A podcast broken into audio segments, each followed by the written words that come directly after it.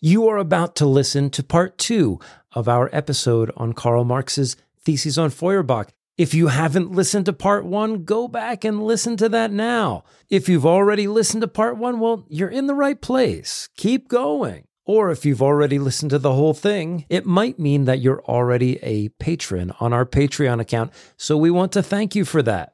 If you are ready to support more interviews and bringing philosophy deeper into the public space, Support Acid Horizon now. Go to our Patreon account, subscribe for a dollar, five dollars, or ten dollars, and join one of our reading groups. We would love to see you there. Okay, on to part two of Theses on Feuerbach. All right. I'm not just the reader. I got I got comments. All right, let's go. What's the next one here?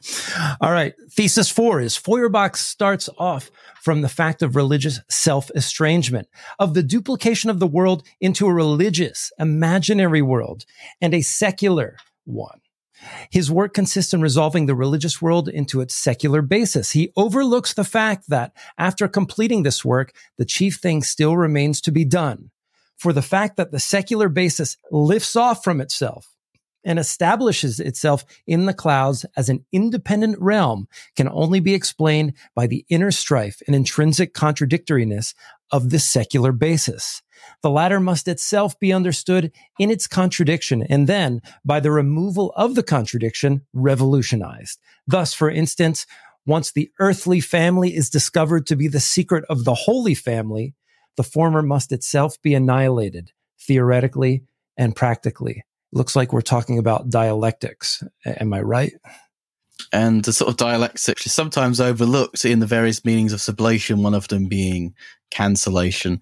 I mean, to go to the Soviet translation here into the English, uh, the last sentence is rendered as, uh, thus, for instance, once the earthly family is discovered to be the secret of the holy family, the former that must then itself be criticized in theory and revolutionized in practice. Quite different. Um, although the German is uh, vernichtet, which is closer to annihilate. The, the negation is far stronger, just to give a sense of the kind of the family abolitionist sort of takes that Marx and Engels will eventually put out in the Communist Manifesto. But in terms of just a general comment on this, I mean, this is building on Feuerbach again, yeah, that Feuerbach's revelation, you know, in his, in his work is that the essence of God is man and religion is our alienation from our objective, the object which is our species essence, the object. This alienation of man from capital M man, you know, big man, is a contradiction which is to be negated through criticism in thoughts and particularly kind of, you can think of almost like new atheism in a way. It's very similar in those days, to be honest. Yet, what Marx is highlighting here is that the contradiction which causes the alienation uh, you know, of, of man into God, of the creation of religiosity, religious feeling, is not a contradiction that is solely cited on the side of religion in terms of its, you know, its abstract identity. Rather, the very creations of religion from an initial, you know, that arises from an, an initial motive contradiction in the material basis of this alienation itself. An example he gives is the family structure, which becomes mirrored in the Father, the Son, the Holy Spirit, and of course also the Holy Family, I've also got another title, another later Marx's uh, around this time Marx's book, which is of course you know Jesus, baby Jesus, Mary, and Joseph. And it, it's here he says that actually the social being is the determinant factor here. And I think what is interesting on the level of thinking about sort of secular foundations, you know, he says like, you know, religious imaginary world and the worldly, literally says weltlich, worldly world is that he is trying to flip over the conditions of possibility for any lingering idealism here. Yeah, I think in this way, like we start to get just a very clean articulation of Marx's problematization of a post Hegelian history.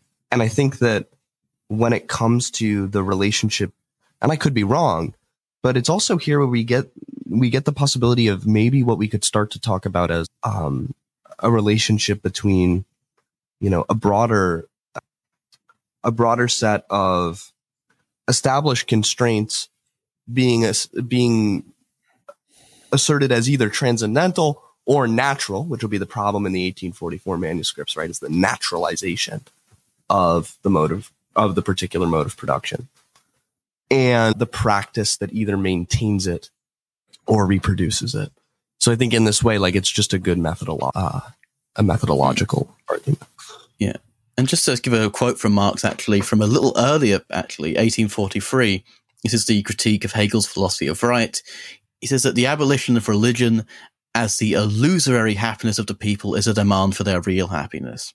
To call on them to give up their illusions about their condition is to call on them to give up a condition that requires illusions.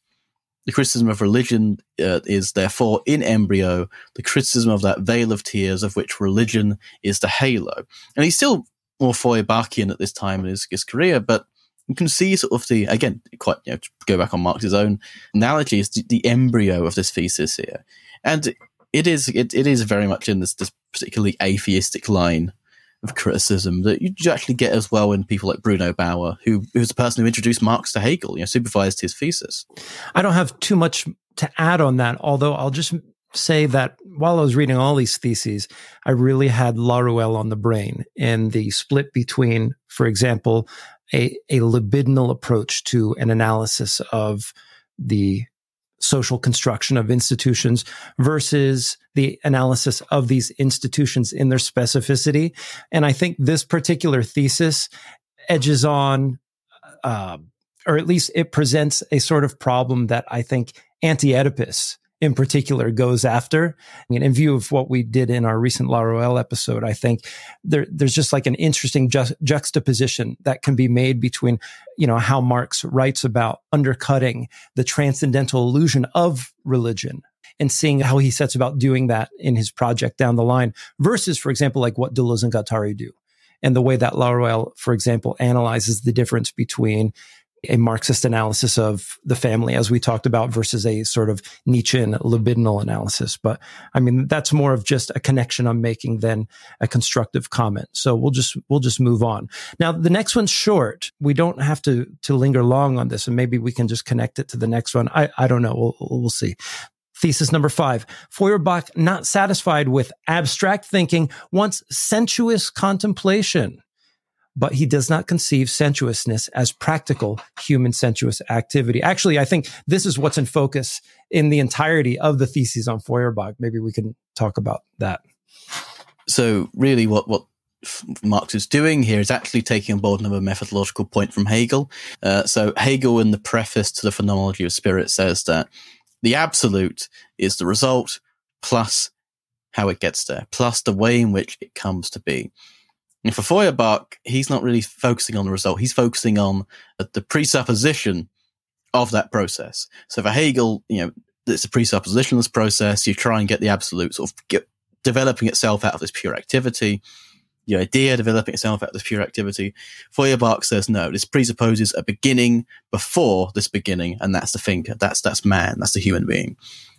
That is a, it's, it's kind of a rejection of this way of thinking. Whereas what Marx is doing he's actually saying to Feuerbach, no, the standpoint of your thinking is actually the result of another kind of thinking, of a certain kind of social material determination, which characterizes your thought.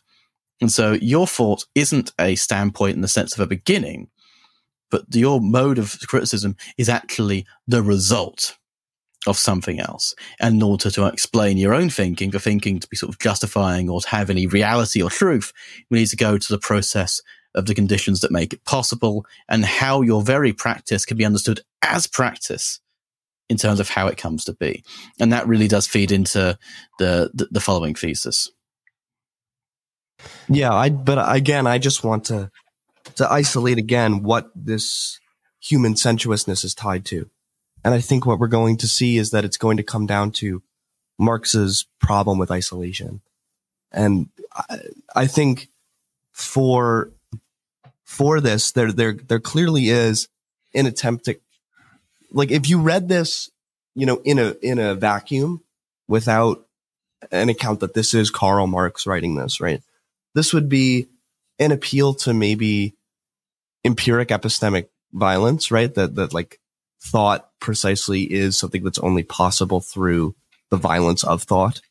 Um, at the same time, you know, when we, it's not simply sensuality, but it's going to be the uniquely human sensuality of, of socialized humanity that, that I think will continue to, to be the issue. So I, I think that's just something that I sort of continue to struggle with in the theses. And I think that comes up more prominently in the, the next couple of theses here. So we'll just go on to number six. Feuerbach resolves the essence of religion into the essence of man. But the essence of man is no abstraction inherent in each single individual. In reality, it is the ensemble of the social relations.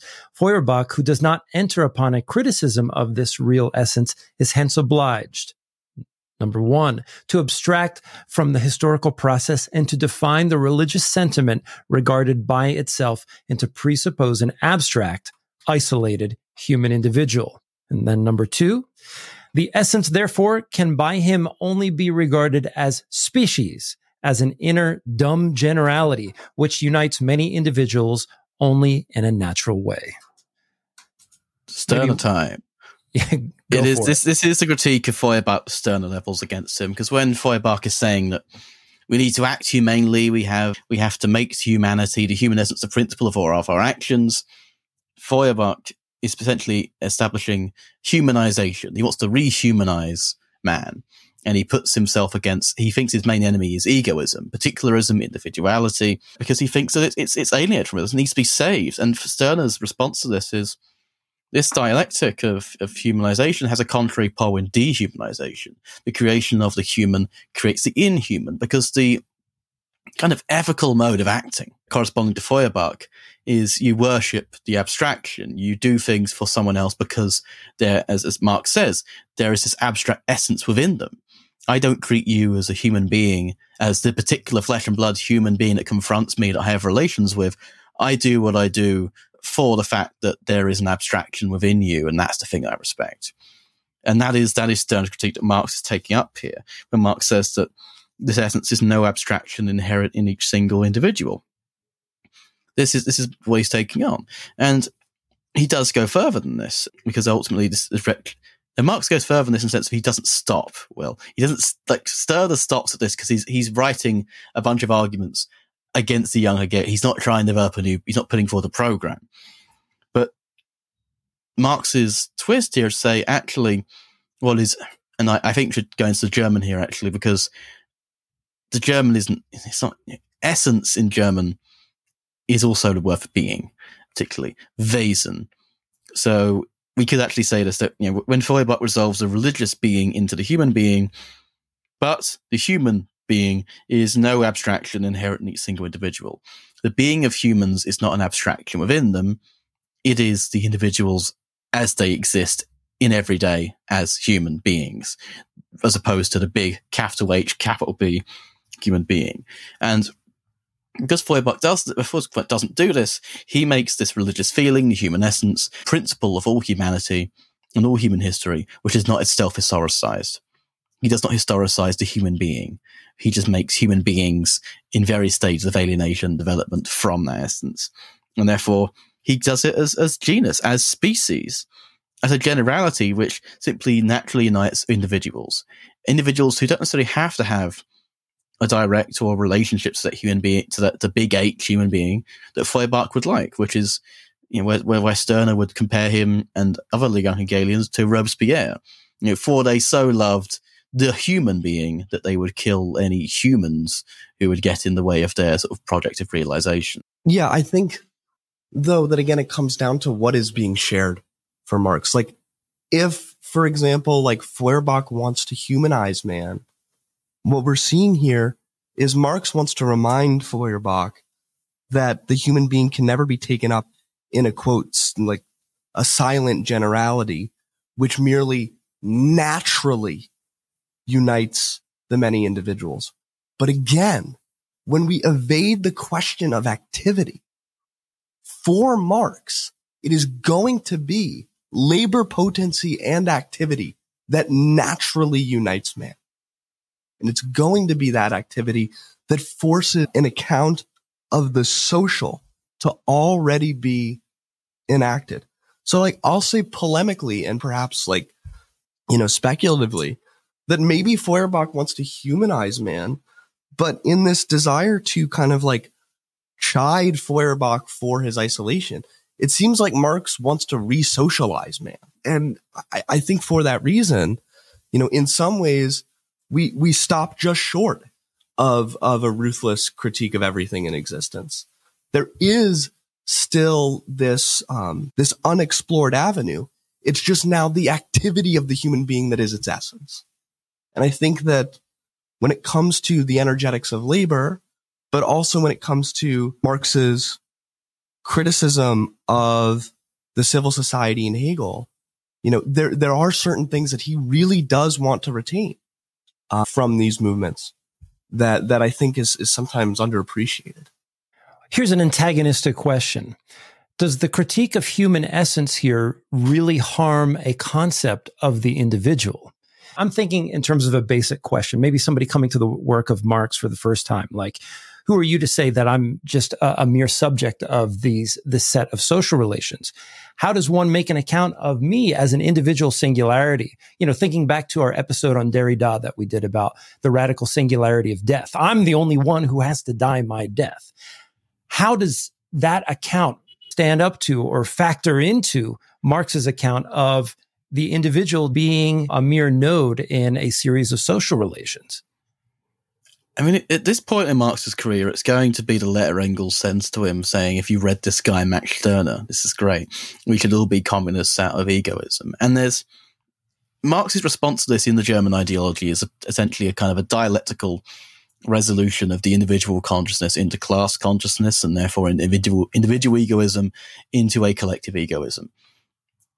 Uh, and, and it's going to be actually very similar to the critique that, that thesis on Feuerbach, you know, the next thesis actually levels against Feuerbach. Because Feuerbach's thesis, he thinks that Feuerbach's philosophy is individualism.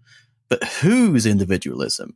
The individualism as an individual, what, what genre of individual, what kind of historical individuality is produced by this? And I don't know, maybe, I know we won't have a comment on that, but we could elucidate this a little bit by going into the next, the next couple of them.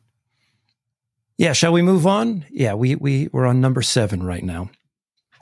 Uh, Seven, Feuerbach consequently does not see that the religious sentiment is itself a social product and the abstract individual that he analyzes belongs in reality to a particular social form. I mean, to me, this seems just kind of true on its face. You know, it's just, uh, what's the note that I have? I, I, I wrote, I think this one is pretty straightforward, but the question is, what is the function of religious sentiment and how does it operate within the social field? Um, is this a complete takedown of religion? This was the sort of uh, like antagonistic question that I have because think about, for example, how many religious folks are also Marxists. You know, how, how are we to hmm. navigate, you know, Marxist sentiment about religion here with respect to people who's, you know, still maintain some sort of religious sentiment? Uh, does the presence of any religious values or attitudes presuppose an entirely reactionary social formation? Hmm. I mean, I understand that the, the, the very social specificity of this religion or that religion and the contingent factors that bring about religious social practices are themselves immanent to the social field. But I, I, I, don't know. I don't know if my, my question is even germane to, to the whole thing. It was just something that I kind of thought of, uh, in virtue of having read this, but I don't know. I, I think Adam, you, you probably have something for that. Uh, let me be clear. If you like your religion, you can keep it. Um, this is a text about method, ultimately. In terms of methodological concerns, I think you can also read this less in terms of give, you know, give up your religion, you're all spooked, you're all sort of, you know, crazed, you're, you know, this is all social construction here. It's, I think it's more in the sense of it can't be the sole basis you can't you can't make social criticism solely out of religious internal criticism, mm. as Feuerbach and Bauer are trying to do. We say that religious sentiment is itself a social product, I mean the idea that the social determinants of religious sentiment is is is completely compatible with with being a believer. I see. I mean, think about analyzing the particular kind of saints people have. What gets canonized, or you know, what gets what becomes heretical in terms of religion. We talk about Marguerite Porete and Antiochus. You know, there's new books coming on Thomas Müntzer. This idea of reformation from above versus reformation from below, the Peasants' War versus Martin Luther's cracking down on the Peasants' War. But if we make if we situate these things methodologically, we can actually find in religious struggles in ways that they are determined by material struggles. Insofar as this is the text on method, I don't think necessarily this, this has to be completely a, a, call to a pure atheism in terms of individual belief. Because if we did that, we'd be moving it back to you know, self feeling. We'd be moving it back to the sensuousness, contemplation. This is about social practice. Mm. I'll say, I know, Will, you have something, but just very quickly on the Marguerite Porete point, we have an episode coming up on Giordano Bruno with Ted, Ted Hand, who was on to talk about tarot way back when. And I just find it interesting that one of the beliefs that Bruno maintained in the face of the dominant theology of the day was that what he believed to be a soul was part of the anima mundi, a sort of collective world soul, and how that idea was militated against by the dominant theology and producing the kind of insulated, siloed in version of a human soul and or human essence that we might be discussing here. Once again, the very ideas that, that, uh, Feuerbach and Marx are critiquing are derivative from those theological struggles. But I cut you off, Will. Go for it. No, not at all. I think it's really important to make that point. But I, I want to add one thing that, like, obviously this thesis is just correct. It's not a remarkably complicated argument, but I feel as though you could just strike through religious and this holds, right? For what Marx is trying to achieve. That human sentiment is something that cannot be. But one of the things that I think is missing in this account of religion is that religious struggle is material.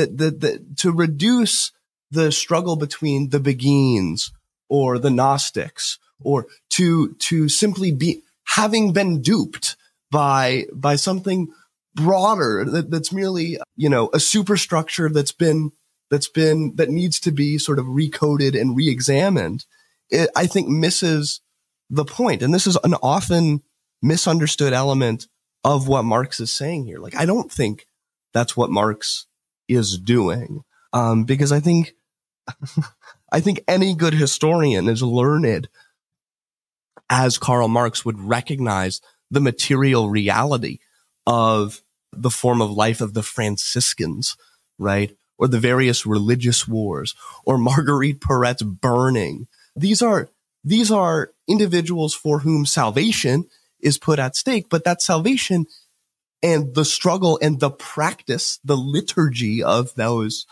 of those things, those are material relations. Those are forms of the production of truth, of the production of self. And I don't think, um, I don't think Marx would deny that as, as I think some, can we say vulgar Marxists, as some vulgar Marxists do. Okay, this next one I have a little bit of a problem with. Um, anyway, number eight. All social life is essentially practical. All mysteries which lead theory to mysticism find their rational solution in human practice and in the comprehension of this practice.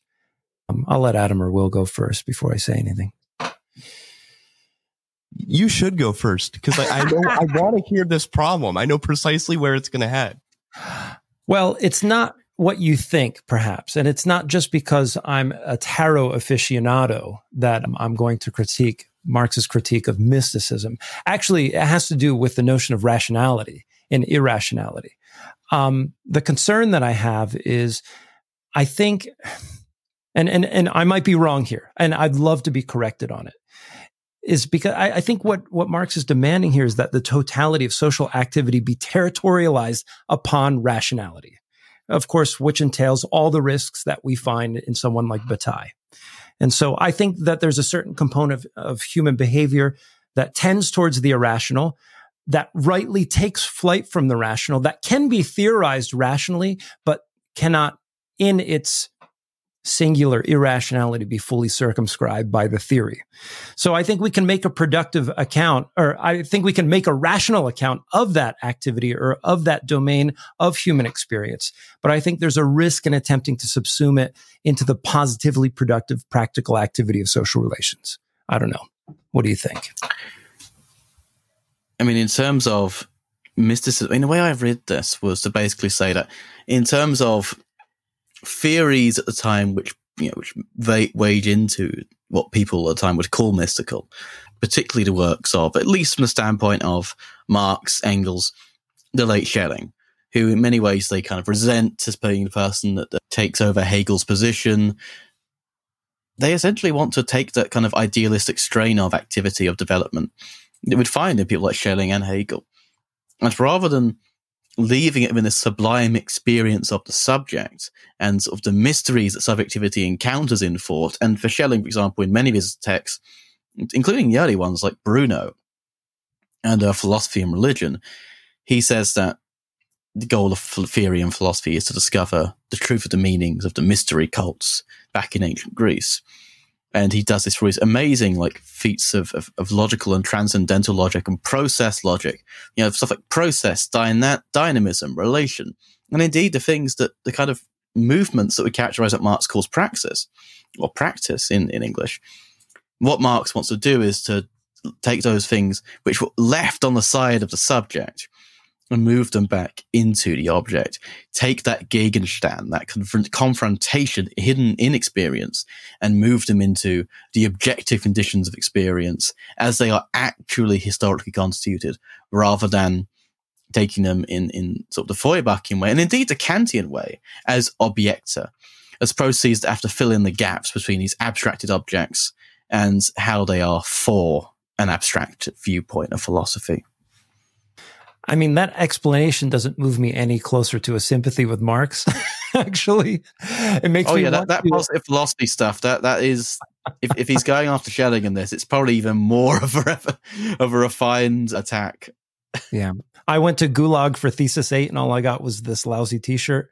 I, I don't know. What do you think, Will? I mean, I'm I obviously like have a different issue. Like I'm I'm just gonna go back to this question of practice and activity. Like this is where the energetics is starting to bleed into the social. And it's going to become like really hmm, kind of almost inarticulable. Like the, the the comprehension of this practice for me it, like marx to me like i have a much less intellectual interpretation of this thesis. It seems to me that marx is using mystification, mystery, and practicality as merely an attempt to provide an analysis of specific power relations within the social, right? Um, and that through an analysis of those political relations that constitute the the mode of production in a given epoch, you can understand social life. All of the criticisms you've levied are are certainly ones that that I can't answer. But like I, I guess I just have a much thinner reading of this thesis. Hmm.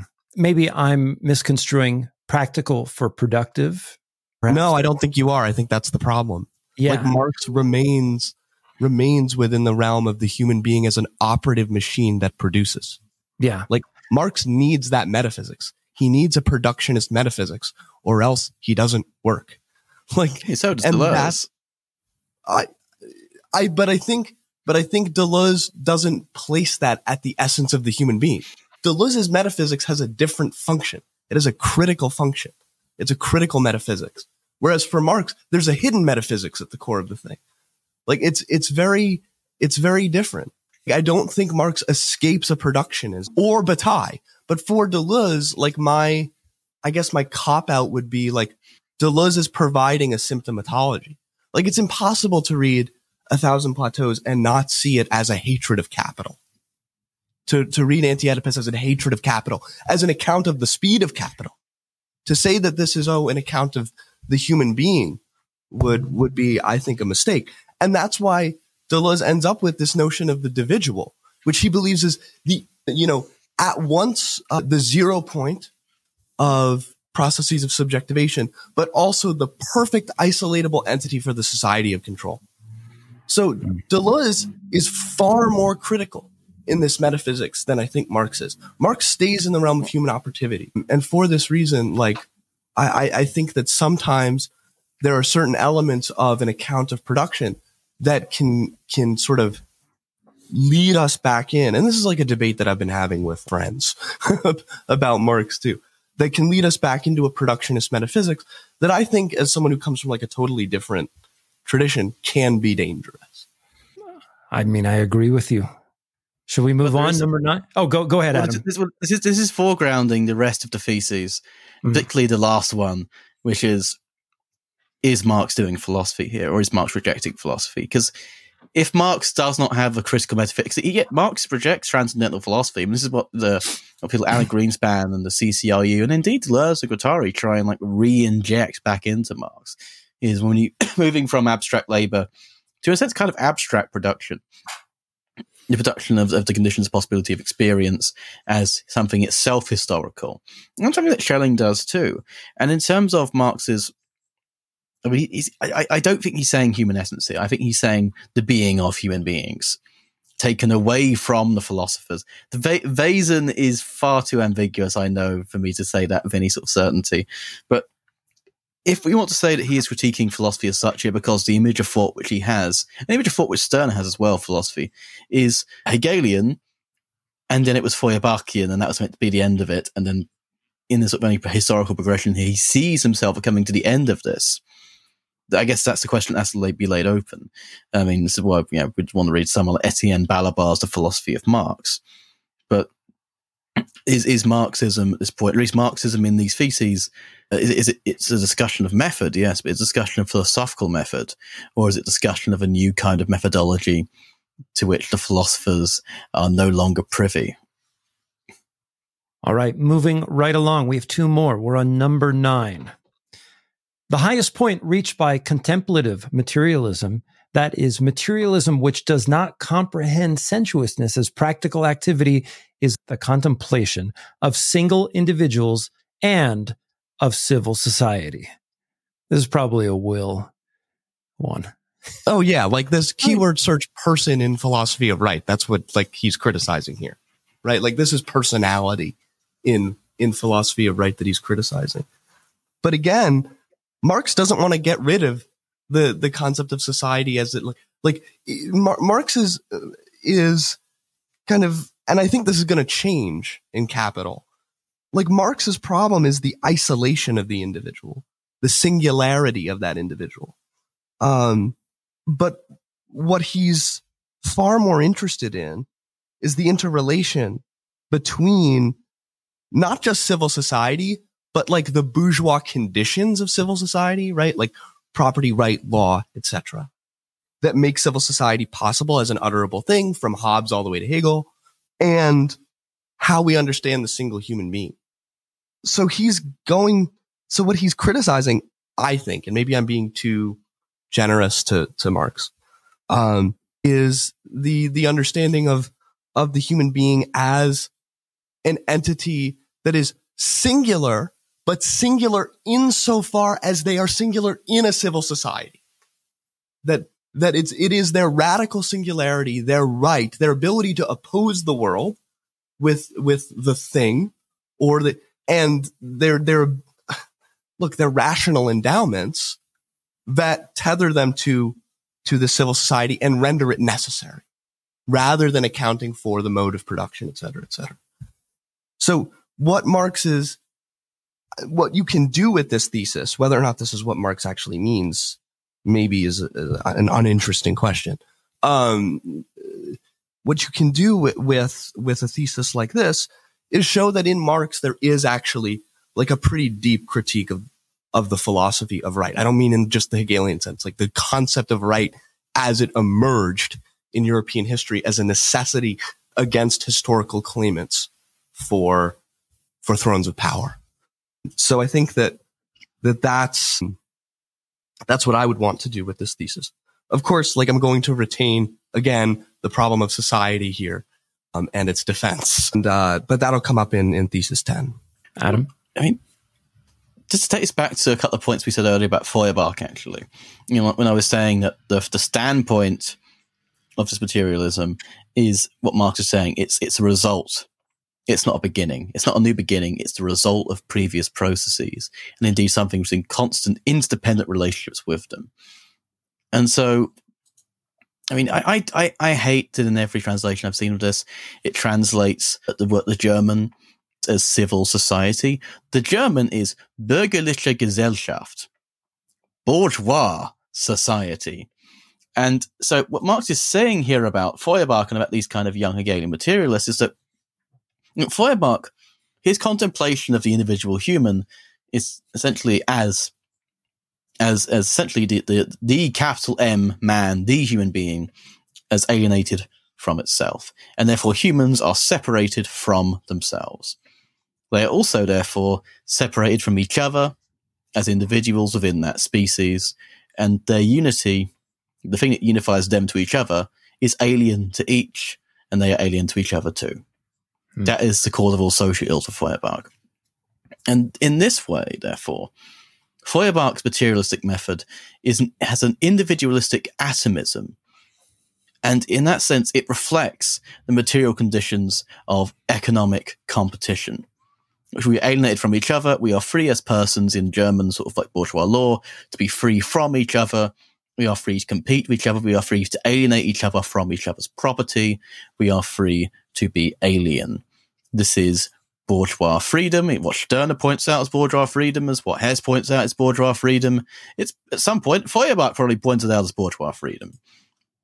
But that is the hmm. point. It is bourgeois freedom in which the truth of the individual is the person or the Einzelner, the singular individual in property and their stakes in society are those are set against each other negatively, not as human beings in common, but as equally alienated from that same common humanity. That's a Feuerbach in bourgeois competition. Marx's critique here is going to be that you know, the standpoint, and this is the same as the next thesis, the standpoint of this materialism is therefore not a result, sorry, not, it's not a new beginning for philosophy, it is the result of the bourgeoisification of philosophy. And maybe the bourgeoisification that could be philosophy as such, if we want to accept mm that Hegel is any kind of completion of philosophy, as various Marxists do. They mean it not in the sense that we all need to go go, you know, go and buy Slavoj's new book. No, we mean it in the sense that philosophy purely demonstrates the dialectics of bourgeois society. It is the results of them. It is the totality presented in thought and the principles of any philosophy of the future that want to place itself at the beginning of this in looking at the man who thinks these thoughts is thinking the bourgeois man. Hmm. And therefore, this is actually results. This is not to think about the social totality. Think about the totality of thoughts. It's not longer to go to a systematic absolute knowledge or even the system of the man that thinks absolute knowledge, but the system that produces the man who produces absolute knowledge. I think for the next one, then we'll just kind of build off of the discussion and I'll kind of whip up a fervor here by inserting my own question. The standpoint of the old materialism is civil society. The standpoint of the new is human society or social humanity. Wait a minute. Will, there is no way in which Marx is reinserting the notion of sovereignty here, is he? No, not at all. He's totally not just displacing the question onto an account of the human being in relation to its sociality, right? Like one of the mistakes that I think when we criticize sovereignty is that we have this super top down account. Adam is very upset.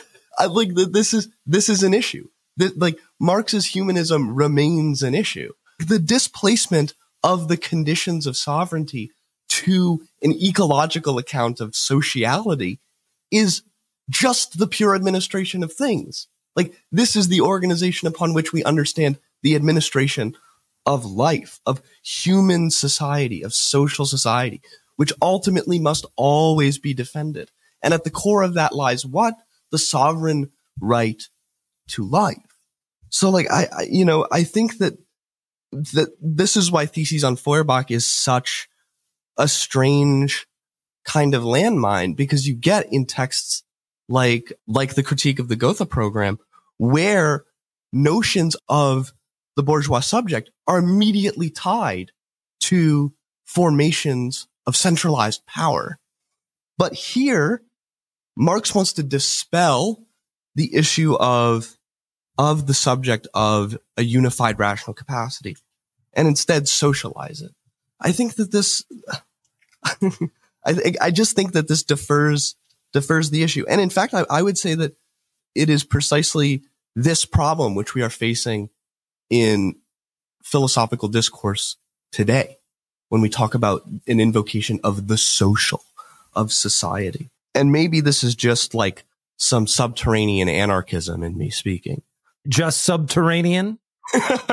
yeah, I think that this new human society rings kind of like creepy in my mm. ears. It just, I, I don't like it.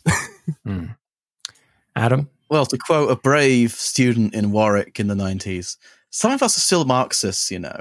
Uh, I, I, this this is a text on method. I don't think he's saying that because it sounds it, it's not like he's bringing back the the Feuerbachian humanist revolution. I mean, it's like this isn't the Paris manuscripts here. These this is written this is written kind of after that break. This is gone. I mean, in terms of you know, just go through the thesis again. The standpoint of the old materialism is civil society. The standpoint, literally in stand, standpunkt of the new is human society or social humanity. This is a text oh, on. So you're on, telling on, me it's a question about knowledge production then? Right? this new form yes, of knowledge. That, that's my criticism too. Yeah, yeah like uh, question, Adam, come on. Like, the, like the new form of knowledge production is looking say, oh, at human beings in their social organization, this, which I think is a good rejoinder to Feuerbach. Precisely the basis upon which, like, we can understand how things in the history of the party as a transcendental political category can produce the kinds of things that it did throughout the 19th and 20th century. Like, I don't think this is an avoidable, like, it doesn't matter whether, whether you have a Lukácsian understanding of this, a Korschian understanding of this, the interplay and codependence of the practice of the party and theory renders it necessary to state that methodological commitments are immediately political commitments. Mm-hmm. But we're not reading Lukács. I, well, I, I, would say just to add to that, is that this positing of the standpoint a priori confronts the exact problem that Feuerbach and Deleuze present to us, which is if we are to, and, and, this goes back to what you said about knowledge production, Will, is that if we're to confront the image of thought, we have to get under every fucking corner of it. Uh, Adam? But I, I think here what we need to focus on is what Marx was reading at the time when he was writing these notes. Mm-hmm. And in particular, the criticisms of the notion of society as Gesellschaft. Because Schaft is always a productive uh, sort of affixation to any, any German thought. So Gesellschaft literally means uh, if you take the, the root of the German, this is a, this is a Stirnerian point. Stirner's critique of society is that you take the word uh, Gesellschaft, take it apart. It basically means comes from the, the Saal, which in French is also hall, but in German it's an old root hall as well. And Gesellschaft is essentially the, the enclosure that is produced with that humans that is that basically rather than being held in common by humans is that which holds humans in common. And so when we say a standpoint of the new materialism, which is not a new social order, it's a new way of analyzing it, as opposed to Feuerbachian revolutionary sort of modes of thinking. It is the standpoint of the new of the of the new materialism ist, dass das no, ist das der Standpunkt des neuen, der menschlichen Gesellschaft oder die gesellschaftliche, societal-like humanity. And I think in light of the critiques of society that are happening from the more basic, the things that break Marx with Feuerbach, this, the, the, notion of society operative is also a notion of enclosure. So a materialism would have to understand essentially the standpoint of the enclosure of humanities or the enclosure that is the human itself. And I think there's a reading of this which is actually more productive if we go back to less in terms of the history of party Marxism that takes this on. Because we've already seen the way in which the Soviet translations of this text, even in English, basically hide any kind of radicality to it and actually go to the raw critique of society itself. If you want society to be defended, you can go, you know, go to go to Bauer. Feuerbach is the man who wants to defend society because he thinks that for, it is humanity. But in order for the basis of society to be defended, right, it needs to become what the object upon which we presuppose in our analysis. Marx is presupposing it. He's literally saying his account will presuppose the social instead of the essence of the human being. Like yes, this, but there there is a fundamental difference between relations of production and the social. Like this still relies on a distinction between on a distinction between social relations and economic relations. This still makes that distinction. And what, what then becomes my question is, is he just playing the social element of the human being against the mode of, against the particular mode of production? He's playing the sociality of human beings against the human being, I think. I mean, if I'm thinking about production, by the way, the word Herstellung is not used in this text. The only use of anything like production is Thesis 7. He says, you know, uh, Feuerbach sieht daher nicht, dass der religiöse Gemüt selbst ein gesellschaftlicher Produkt ist und dass, äh, dass das abstrakte Individuum, das er analysiert, einer bestimmten Gesellschaftsform angehört. So that's great. The product convention is product, is social product. Yeah, but that's but that still retains human uh, the human being as that which passes from the harbinger of a potentiality to an actualized object, to a fully realized mm. human being. You know, I don't think Marx. It's not a matter of realization here, because there's not a human being to be realized. He's looking at the ways in which human beings are. Re- That's why the, the presupposition of, because for Feuerbach, human beings are something to be realized through their disalienation. Whereas Marx is saying actual human beings are enclosed mm-hmm. within bourgeois society. Yeah. And it's that realization which has become the new object insofar as it's already realized. We need to look at these things as the results and therefore the results plus how they get there. That's the, the ripping out of the Hegelian dialectic and putting it into a, so into a context of actual enclosure here. Mm-hmm. I, I just think the, the, the society of, of Marx in 1845 is probably closer to the societal critiques he was reading and as opposed to something that has to be defended. Then I think, then I think we forget why manner. it was really important for like the anti-social anarchist movement to specifically target this text. Why Foucault, for example, in Society Must Be Defended, makes his final target Marx and Engels and the socialist movement. Like they're, they're, this, this idea that in fact, no, what we need to do is deeply historicize Marx and thus wash him free is what I would call a hermeneutics of, in, of innocence, but one oh, uniquely applied to our favorite little boy. So like I no like I yeah, like. I, like to historicize Marx is to read the text that he was reading at the time and associate it that way. All right, yeah, all right. But, I'm going to break this up. I'm going to break this up because there's going to be a lot to edit. Let's move on to the final, most powerful thesis in the theses on Feuerbach.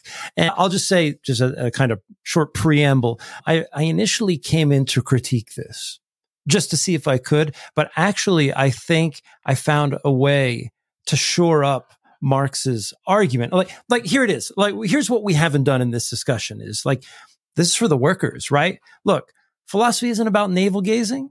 It's about going out and kicking ass, getting rid of the ruling class.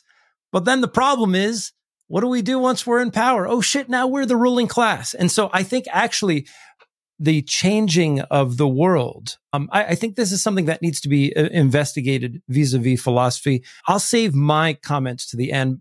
The thesis is philosophers have hitherto only interpreted the world in various ways. The point is to change it. Um, yeah, either Will or Adam, you, you go ahead and start out. I'm just going to gather my notes here while you're well, so if you go to Marx's grave in Highgate Cemetery, you you pay the four pounds, or you just sneak in or something, you will see a slight addition to that quote, which is uh, the you know the philosophers have only interpreted the world in various ways. The point, however, is to change it. Now, this, however, is an addition by Engels in the English. It's not in the German. This, however, is interesting for me because it says, well, the however mean it, it relates it back to philosophy that the point of philosophy, however, is to change the world, not to interpret it. But in the absence of that, however, where's philosophy here? The philosophers have only interpreted the world in various ways. The point is to change it. That is like, so it could, you could be saying philosophers have simply interpreted the human condition. The point is to change human, or the point is to change the world in which man exists and is enclosed. In that sense, maybe this text isn't for philosophers. I mean, there are some Marxist thinkers who don't call themselves philosophers on this basis. I mean, Etienne Balibar doesn't call himself a philosopher. I think I've heard of it a couple of times on the basis that it's not a Marxist position to be one. In this, sense, is this meant to be the end of philosophy insofar as philosophy is completed in some sense by Hegel and Feuerbach. Hmm. In the definition of philosophy as this move from dialectical activity on the part of the subject to contemplation on the part of the object, Marx swaps, swaps those positions, puts the contemplation nowhere, puts the activity at both ends, and moves them all into the objective. Is this something which is no longer about us? This is not about philosophy anymore. This is a, a theoretical weapon. Even saying, you know, philosophers could be good at teaching dialectics, but if Marx is ripping us away from philosophy, philosophers no longer have a monopoly on this. And if you want to go like Laruelle, say, you know, it's the capital form of thought, does the Marxist thing have to be, uh, oh, oh dear God, no, oh God, no, oh God, non-philosophy? Does it have to be non-philosophy, folks? Does it have to, do we have to all become Laruellians or do we have to find ways of doing you know, sociology? And there are good critiques of this, of course. I mean, uh, not very Laruelle, but the critique of sociological reason as something that also develops from neo-Kantianism. For example, Gillian Rose's book, Hegel Contra Sociology. This is the the grand question. I mean, in our book, Anti-Oculus, we try to say we don't take, we don't read it in the same context we're reading it now. We say, you know, the point of philosophy is to create concepts in a manner hostile to the order of things. Conceptual engineering for that. Does Marx, Marx doesn't think conceptual engineering is the, the, the what philosophy is because he's dealing with other philosophers. But that's that's kind of the that's why we that's why I offered the title "The End of Philosophy," because is anything after this philosophy? For this reason, Sartre says no. Jean Paul Sartre presents Marxism as the fundamental, insurmountable object that philosophy cannot get past. But it is this thesis that has caused such a strange series of reactions. So I'll just go through a few. In his essay, Resignation, Adorno writes this uh, when criticizing what he calls actionism. One clings to action for the sake of the impossibility of action. Admittedly, already in Marx, there lies concealed a wound. He may have presented the 11th thesis on Feuerbach so authoritatively because he knew he wasn't entirely sure about it. In his youth, he demanded the ruthless critique of everything in existence now he was mocking criticism. But his famous witticism against the young Hegelians, the phrase critical critique, was a dud, went up in smoke as nothing but a tautology. The forced primacy of praxis irrationally stopped the critique that Marx himself practiced. And then I'm just going to paraphrase Foucault and the others. Foucault puts Marx next to Nietzsche and says that it is in moments like this that Marx actually recognizes that thought is always tied to that which frees or that which binds. And for Heidegger in a kind of creepy interview where he like lifts his arm up and pulls a Marx edition off of his shelf and opens to the 11th thesis says that to interpret the world is to change it. So it's, it's produced a handful of, I think, somewhat bizarre responses. But I think that what Marx is ultimately arguing, and again, I'll present this speculatively because I'm not a Marx scholar, is that the way in which philosophy has been done has been historically to allow for the recognition of an order of things, for an account of the order of things, for a representation. And, and for this reason, right, the owl of Minerva, you know, can only fly at dusk. But what philosophers must do, it seems, is provide tools that necessarily force the changing of this world. That by showing the practical historical processes that constitute the power relations of post industrial England, necessarily changes the world because it forces us to, you know, pull the wool cap off, right? That we've kept over our eyes. So I think that in, in a certain sense, I'm not so sure Marx is saying wither, wither philosophy in the way that perhaps Adorno is saying wither Marxism. But I think Marx is saying that precisely the realization of philosophy is dependent upon its capacity to do this other thing. And I think that that's what we get in one of the first pieces that we ever talked about, which is intellectuals and power, right? Where Deleuze puts forward that we've never really understood the role of the philosopher, that the role of the philosopher is actually to sit in the prison, in the workshop, to lend an ear to these things.